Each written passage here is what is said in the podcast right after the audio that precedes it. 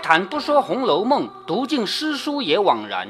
欢迎走进猫哥祥说《红楼梦》，我们一起品味中国古典小说的巅峰之作。好，我们前面看到贾探春呢，他想到了一个很好的主意，就是在他们自己的大观园里搞承包制，把每一块竹子啊，每一块稻田啊，还有那些长满了香草的恒芜院啊。还有怡红院里有那么多的玫瑰花啊，什么什么花啊，这些东西都可以变成钱。潇湘馆的竹子，对，潇湘馆的竹子嘛，把这些东西都可以变成钱。于是，一块一块的去承包给他们家里的这些婆子们。刚才我们看到，他们已经选好了一个一个的人选。这个时候，婆子们来回说：“大夫已去。”你看，刚才是把那些婆子们叫了来，问他们。你们谁愿意干这个？结果都抢啊！一个说你把竹子交给我，我让他明年一片变成两片，而且竹笋全我包了，而且还能交点钱给你们。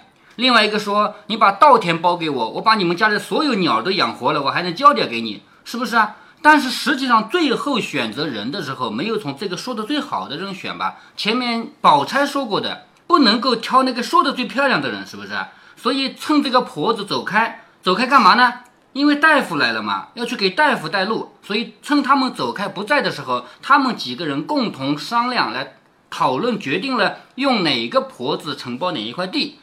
结束了以后，婆子们回来了，说大夫已去，将药方送上去。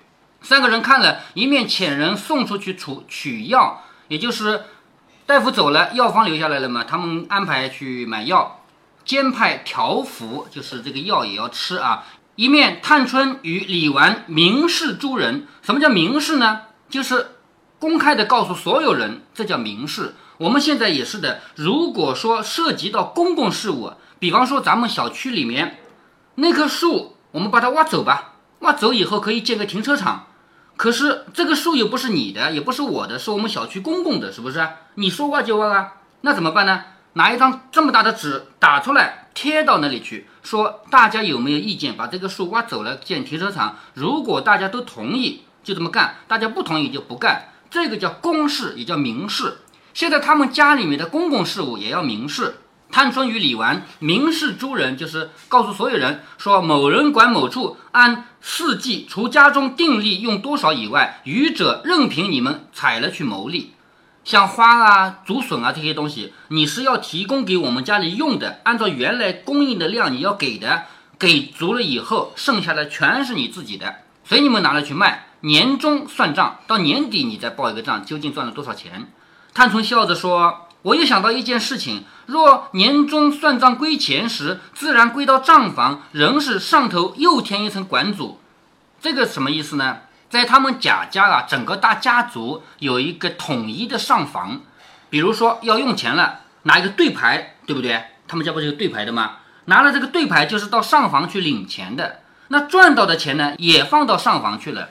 但是呢，探春已经发现上房那个地方管理呢是有问题的，花钱也好，赚钱也好。在上房那个地方，他管理有问题。现在这块地方是我们几个姑娘们一起讨论以后定下来的新的一个政策。我不希望把我们的钱放到那个地方去，被他们乱七八糟的管理。所以探春说，如果到了年底啊，这个钱又送到账房去呢，又添了一层管主，管就是管理的人啊，叫管主，还是在他们手里又剥一层皮。什么叫剥皮啊？什么？比如说，你给我一百块钱，叫我交给他，结果我交给他五十块钱，这就剥一层皮，是不是啊？有人管理就有人剥皮嘛。所以这个钱如果管到账房去的话，又被剥掉一层皮。这如今我们新说这个事儿来派了你们，已经是跨过他们的头去了，心里有气，只是说不出来。什么意思？我们在大观园里面搞承包制啊，把每一块地方包给一个婆子，让她去赚钱，这个动作已经跨过了我们整个家庭的集中控制。因为原来整个家庭里没有这一项，是不是？跨过了这个家庭的集中控制，他们一定是有意见的。他们本来就有意见，你到年底还把钱交给他们，那不等于送给他剥皮吗？是不是？所以，如果你年终再去归账的话，保不定他们不来捉弄你们。再者，这一年间管什么，主子有一全份，他们就得半份。也就是说，这些管的人啊，主子们有，他们也有，这是家里的旧例，人所共知的。别的偷着的在外，就是那些偷偷摸摸的，我们不算啊，就是公开的分里他都有，这他有一部分的分红的。如今这个园子里是我新创的，进入他们的手，每年归账还是归到里头来才好。也就是贾探春的意思是，咱们大观园要有一个自己的小账，这个钱不往他那儿去，不给他们剥一层皮。宝钗笑着说：“依我说，里头也不用归账，这个多了，那个少了，倒多了事。不如问他们谁领这一份的，他就揽一宗事儿去。好，这是宝钗的意思。宝钗说：我们不要来算这个账那个账了，你管理了这个事儿，你不是有钱赚了吗？那你再额外做多造点事儿好了。”也就是说，这块地方包给你，比如说竹林吧，潇湘馆的竹子包给你，你每年还能够卖卖竹笋，卖掉点钱。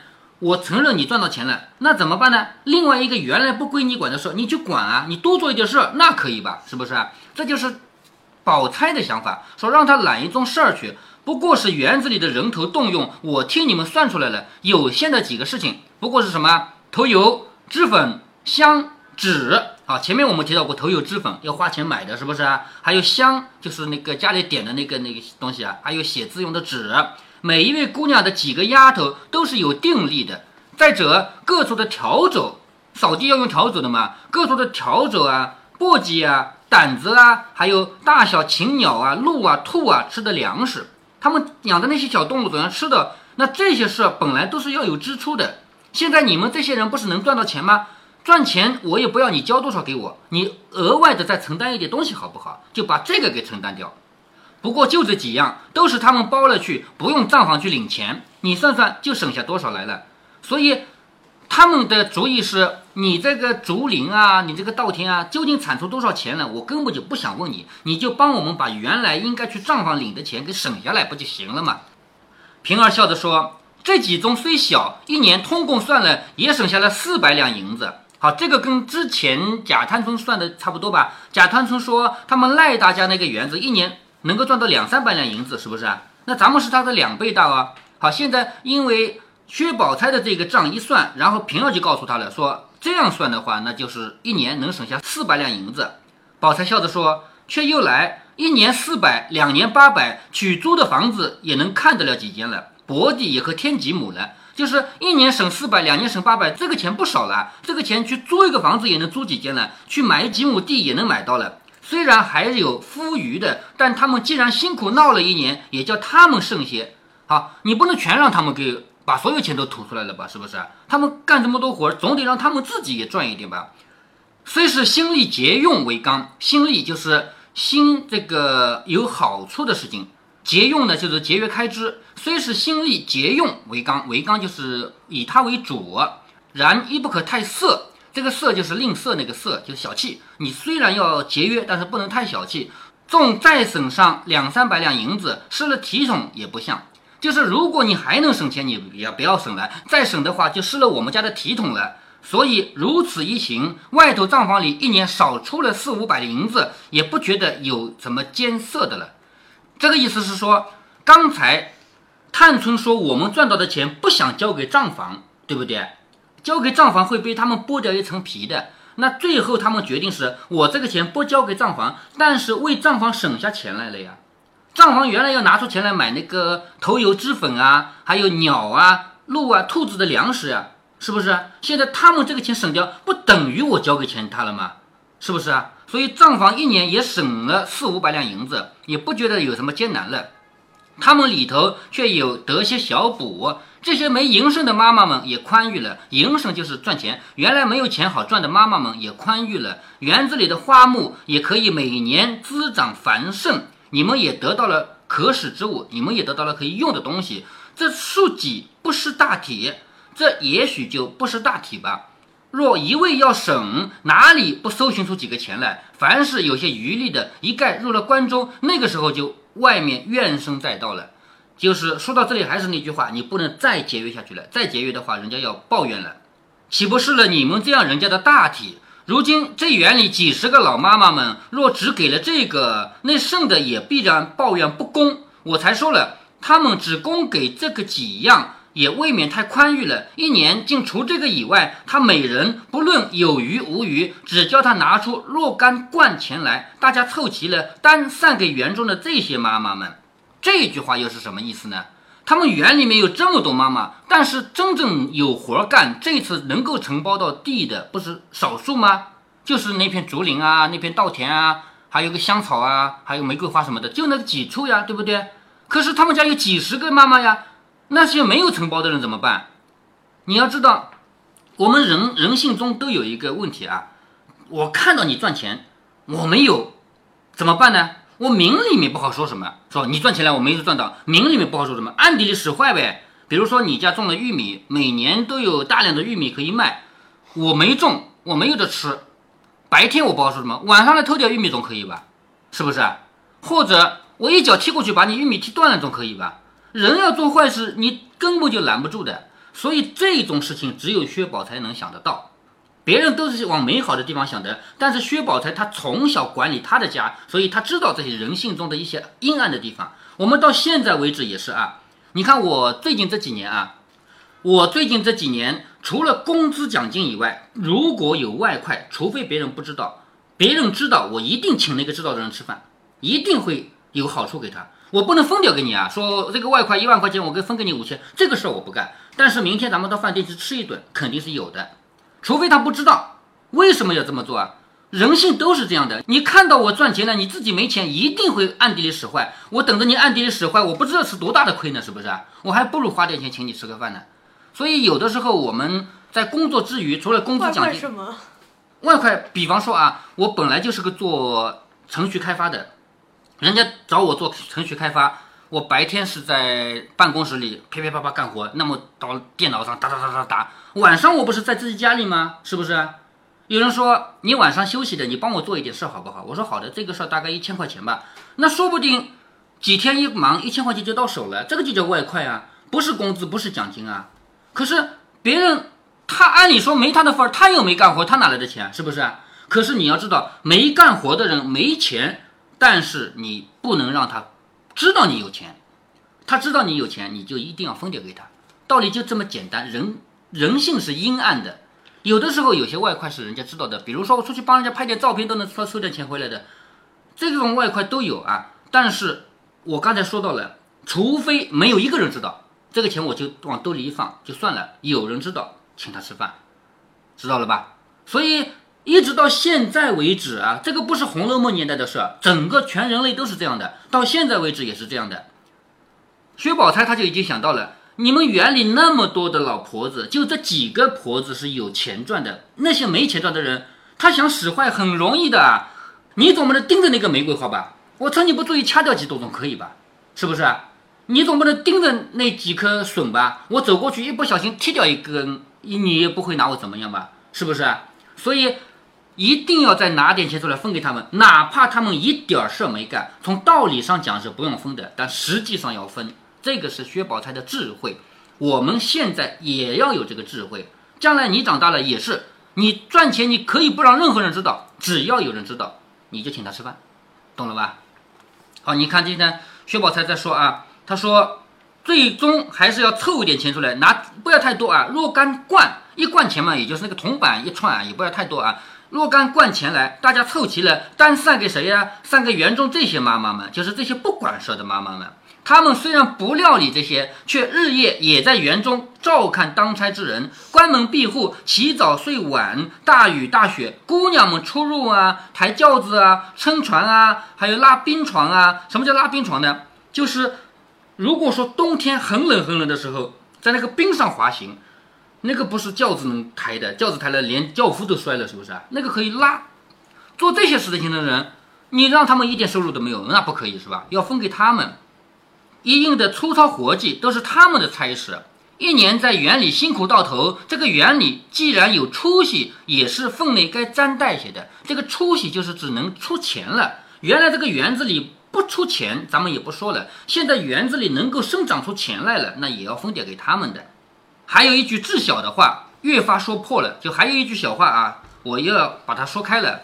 你们只管自己宽裕，不分给他们，他们虽不敢明怨。心里却不服，你看啊，薛宝钗说的很对，他们明里面不敢说什么，你不干活当然没钱啊，明面上是不能说什么的，但是心里面不服，只用假公济私的多摘你几个果子，多掐你几枝花，他们有冤还没出诉呢，就是我趁不小心，假装不小心踢掉你一个竹笋这种事情做了，你还真没地方告状去，是不是？我就是故意的，但是我假装不小心，他们也沾带了一些好处呢。你们就是有照顾不到，他们也愿意替你照顾了，因为好处他是能分到的嘛。众婆子们听到这个议论，又去掉了账房的管制，就是不要被账房管着了，又不与凤姐儿那结账，就是这个钱不需要去到王熙凤那去报账了。一年不过多拿出若干贯钱来，个个都欢喜异常，就是叫他们这几个婆子每年。只要另外再拿出几贯钱来分分，哎呀，很高兴，很高兴，反正能赚到钱呢，分掉点有什么不好？是不是啊？好，个个欢喜异常，都说愿意。强如出去被他们揉搓着，还得拿出钱来呢。就是他们也想得通这个道理的。如果不给的话，那帮人给我使坏。那不得管地的，听了每年终又无故得分钱，也都欢喜起来。就是那些不管地的人，听说有钱分，也都高兴起来，口内说。他们辛苦收拾，是该剩些钱补贴的。我们怎么好稳坐吃三住的？好人都要客气一下。我不干活，你也分钱给我，我不能说，哎，我应该拿的，我不可以这么说，是不是？我只说，哎呀，我怎么好意思拿啊？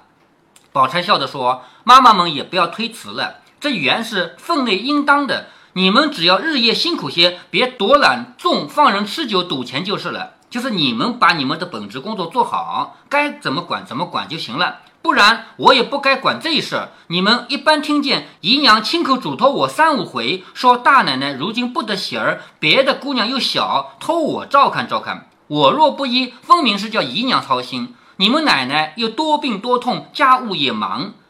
我原是个闲人，便是个街坊邻居，也要帮带些，何况是亲姨娘托我。我免不得去小就大，讲不起众人嫌我。倘或我只顾了小份沽名钓誉，那时酒醉赌博生出事儿来，我怎么见姨娘？这个是宝钗说的话，所以她一口一个姨娘，一口一个姨娘，什么意思呢？是王夫人托她帮着管理我们这个家。于是她说这个事情是我想到的，就是那些不管事的婆子也要分点钱给他们，是宝钗想到的。那宝钗现在就要做出解释了，我为什么一定要说这个事儿？我为什么一定要叫你们这些管事的人把赚到的钱拿一小部分出来分给那个不管事的人？他就说了，因为他的姨娘姨妈啊，也就是王夫人，再三托他帮着照管照管这个家，所以他一定要把这个该说的事给说出来，要不然的话，闹得你们自己家里人不和。说沽名钓誉啊，还有喝酒啊、赌博啊，弄出事情来，我怎么有脸去见王夫人呢？是不是？你们那时后悔也迟了，就连你们素日的老脸也都丢了。这些姑娘小姐们，这么一所大花园，都是你们照看，皆因看得你们是三四代的老妈妈，最是循规蹈矩的。好，这里高帽子要戴戴的，为什么给你们做啊？因为你们是三四代的老妈妈，你们是有规矩的。原该大家齐心，顾些体统。你们反纵了别人任意吃酒赌博，姨娘听见了，教训一场还好；倘若被那几个管家娘子听见了，他们也不用回姨娘，竟教导你们一番。你们这年老的反受了年小的教训。就是如果说你们做什么做错了事，不是被王夫人知道，反而被那些小人知道了，那些小的人他们反过来教训你们，那你们就没面子了嘛？是不是？虽然是他们是管家，管着你们，何如自己存些体统？他们如何来作践？就是如果你们自己要面子，你们自己管好自己的话，哪里需要别人来管你？所以，我如今替你们想出这个额外的敬意来，也是为了大家齐心把这个原理周全的谨谨慎慎，使那些有权治事的看见这般严谨，却不用他们操心，他们心里岂不是敬服啊？也不枉替你们筹划敬意，既能夺他们之权，生你们之利，岂不能行无为之治，分他们之忧吗？好，这一堆话啊，就是说你们能够管好你们自己的事儿，并且你们稍微帮着他们照看照看，不要背地里搞破坏，那么他们也能够把他们的事做好，最后就达到了无为的境界。我前面跟你讲过，我们中国的几个大教派，一个是儒家，认为我要。出来管理这个世界，一个是道家认为我什么都不管，这个世界是最好的，这叫无为，是不是啊？所以薛宝钗这里说到的也是一种无为之治，就是什么都不需要管，最后就变成最好的情况了。你们去细细想想这话，大家都欢声鼎沸，说姑娘说的很是。从此姑娘奶奶只管放心，姑娘奶奶这样疼顾我们，我们再要是不讲上情，天地不容了。好，你看薛宝钗说了这一堆话以后，下面多少人对她服服气气？这就是本回的下半句话，叫“识宝钗，小慧全大体”，就是识时务的宝钗。她哪方面识时务了？你知道吗？哪方面？就是他知道园子里这个事儿，那些没有管事的人、没有钱的人，你也要分给他，这个叫识时务嘛。不分给他，我不刚才不是说了吗？不分给他就搞破坏呗，是不是？嗯，这叫十宝钗，小惠全大体。好，这一回还没有结束啊，我们读到这先停一下。昨天晚上在听友群里有人问我说，为什么没有更新？我说刚刚已经更新了呀。结果就是有的人手机上还是不显示最新的一集。前阵子就有人向我反映啊，说他手机上不显示更新内容，还是手动到专辑里面去搜才搜出来的。在这里，猫哥要问一下大家，大家看一下手机上是不是有这个问题？更新的提醒方式是这样的啊，打开喜马拉雅软件，在你订阅的那么多专辑里面，后面会显示红颜色的数字，表示从你上次听过以后又增加了多少集。当然了，如果你手机上没有关闭通知的话，还应该收到推送消息。在今天这一期节目中，猫哥跟女儿说了两个身边的事情，一个呢是简单的说一下，就是小区里的绿化和停车场。据猫哥观察啊，只要小区的房子是卖光的，那么停车一定是不够的。就算开发商已经往大里面造，以前是按多少户一个车位算的，现在是按每户多少个车位算的，反正都不够用。汽车的增长速度永远超出了停车位建设的速度。在这个情况下，要不要把绿化改造成停车位？小区里从来就是两种意见。那些骑电动自行车出入和公交车出入的人，还有在这里养养老的老人，他们是拼了老命要保护绿化；而开车一族呢，每天深受抢车位之苦的，他们最喜欢把所有的树铲光，做成他的车位。猫哥我自己啊，建了一个小区群，群里面就是我们这些邻居们，只要说到绿化和停车位，永远是这两种声音。所以猫哥我也只能说两面话，群主嘛，总不能偏着帮着哪一边，只好说大家各有各的需求。另外一个身边的事儿呢，那简直就是人生智慧啊！那就是在工资和奖金之外，如果有外快，如果别人没有这个钱赚，他不知道就算了；如果他知道，必然要请他吃饭。十年前的这个时候啊，正好是团购类网站开始崛起的时候。现在的美团网啊，还有曾经红极一时的拉手网啊，都是在那一波风潮中诞生的。在这样的大好时光中，猫哥的工作单位是个媒体嘛。媒体就天然有资源来组建这样的团购网站，于是猫哥作为一个程序员，被领导委派了一项新的工作，带领四五个小妹妹一起组建了团购工作小组，开通了我们的团购平台。大家不做的人可能不知道啊，只要跟销售和采购有关的事，一定是有油水可以进自己的口袋的。有的时候不是你贪心不贪心的问题，也根本不是思想觉悟好不好的事儿，而是你必须这样做。你要是自命清高，不要拿这个油水，那么你连工作都无法开展。可是这种事又不可能没人知道，所以呢，拿来了也要请大量的同事们吃吃饭。这样的道理，猫哥说这是人生智慧啊。其实猫哥的母亲这样不读书的人，他也知道。我母亲常年种植经济作物，比水稻啊、小麦啊要赚钱多了。前几年他大量种植玉米，是那种比较好吃的品种啊。因为种子很贵嘛，所以别人舍不得买，而我母亲很舍得，因为她知道种子贵算什么，将来的产品卖得更好嘛。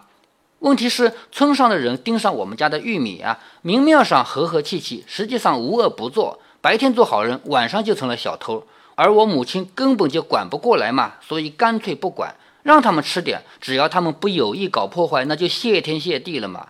现在我母亲是不种这些了，倒不是说她自己放弃种植了，而是我不允许她种了，太苦嘛。我们村上的土地都已经被外来人承包了，他们大量种植水果和蔬菜，对我们的村民也是放开供应的。你要吃，尽管去摘啊，只要不有意搞破坏。说的就是这样的人生道理。如果您觉得猫哥分享的读书有益有趣的话，欢迎您点击订阅，这样您将会在第一时间收到猫哥的更新提醒。如果您有什么要对猫哥说的，不管是赞还是批评，不管是提建议还是唠唠嗑，都欢迎您在喜马拉雅平台给猫哥留言。我说的是喜马拉雅平台，其他平台不是猫哥发过去的，所以呢，你留言我也看不见。您还可以加猫哥的公众号，四个字“猫哥在线”。您还可以加猫哥的 QQ 或者微信号，都是五位数三三七五幺。如果您加了猫哥的微信号，猫哥会直接把您拖到听友群里。好，再见。